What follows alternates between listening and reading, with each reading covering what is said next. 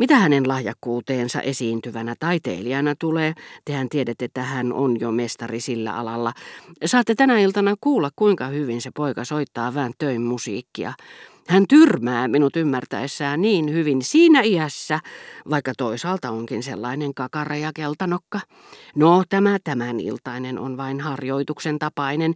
Isompi tilaisuus pidetään muutaman päivän kuluttua, mutta tänään on tiedossa jotain tyylikkäämpää.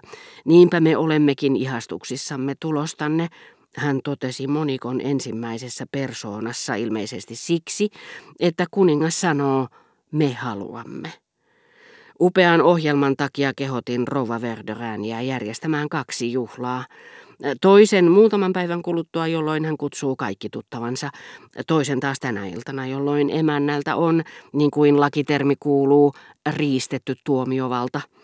Vieraat olen valinnut minä ja kutsunut vallan muista piireistä joita kuita miellyttäviä ihmisiä, jotka voivat olla hyödyksi Charlille ja mukavia tuttavuuksia Verderääneille.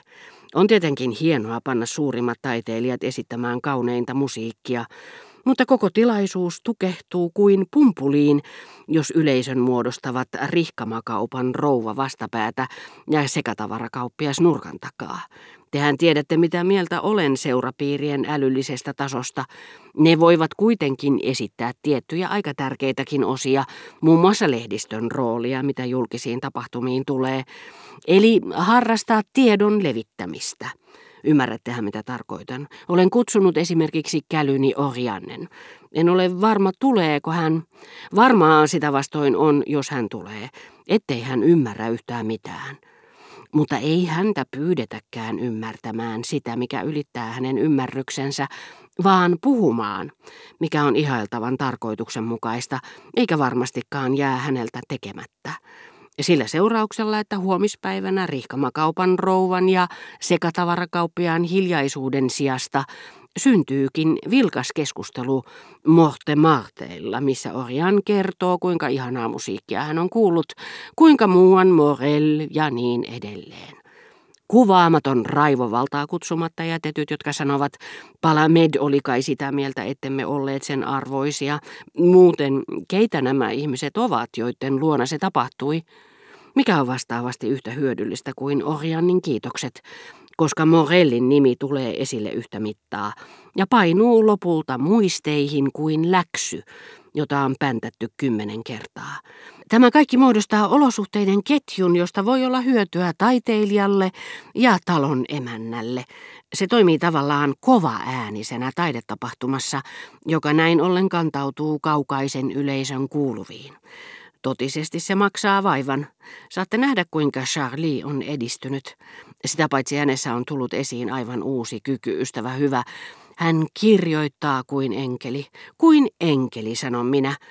Te kun tunnette Berkotten, olin ajatellut, että olisitte voinut virkistämällä hänen muistiaan, mitä tämän nuorukaisen teksteihin tulee, olla tavallaan yhteistyössä kanssani auttaa minua luomaan suotuisien olosuhteiden ketjun, edistämään kaksinkertaista sekä musikaalista että kirjallista lahjakkuutta, joka vielä jonakin päivänä saavuttaa vaikka Berlion arvovallan. Te kyllä osaisitte puhua Berkottelle. Kuuluisuuksilla on usein muuta ajateltavaa. Heitä palvotaan. He ovat kiinnostuneita lähinnä itsestään. Mutta Berkot on todella mutkaton ja avulias. Hänen pitäisi saada sisälle Gauloihan tai johonkin muuhun lehteen nämä puoliksi humoristin, puoliksi muusikon pikkukronikat, jotka ovat todella näppäriä. Ja olisin erittäin tyytyväinen, jos Charlie lisäisi viuluunsa tämmöisen ängren sulkakynän. Tiedänhän minä, että liioittelen helposti, kun hänestä on kysymys, niin kuin kaikki konservatorion hellämieliset äitivanhat. Voi hyvä ystävä, ettekö tiennyt sitä? Sitten hän ette ollenkaan tunne naiveja puoliani. Pystyn odottamaan tuntikausia jonkin palkintolautakunnan oven takana. Ja pidän ruhtinaallisen hauskaa. Mitä Berkotteen tulee, hän vakuutti, että jutut ovat hyviä. Monsieur de Charlie oli tutustunut kirjailijaan jo kauan sitten Swannin kautta, ja oli tosiaankin käynyt tapaamassa häntä pyytääkseen, että hän suostuttelisi jonkin lehden julkaisemaan Morellin puoliksi leikillisiä, puoliksi musikaalisia, katsauksen tapaisia.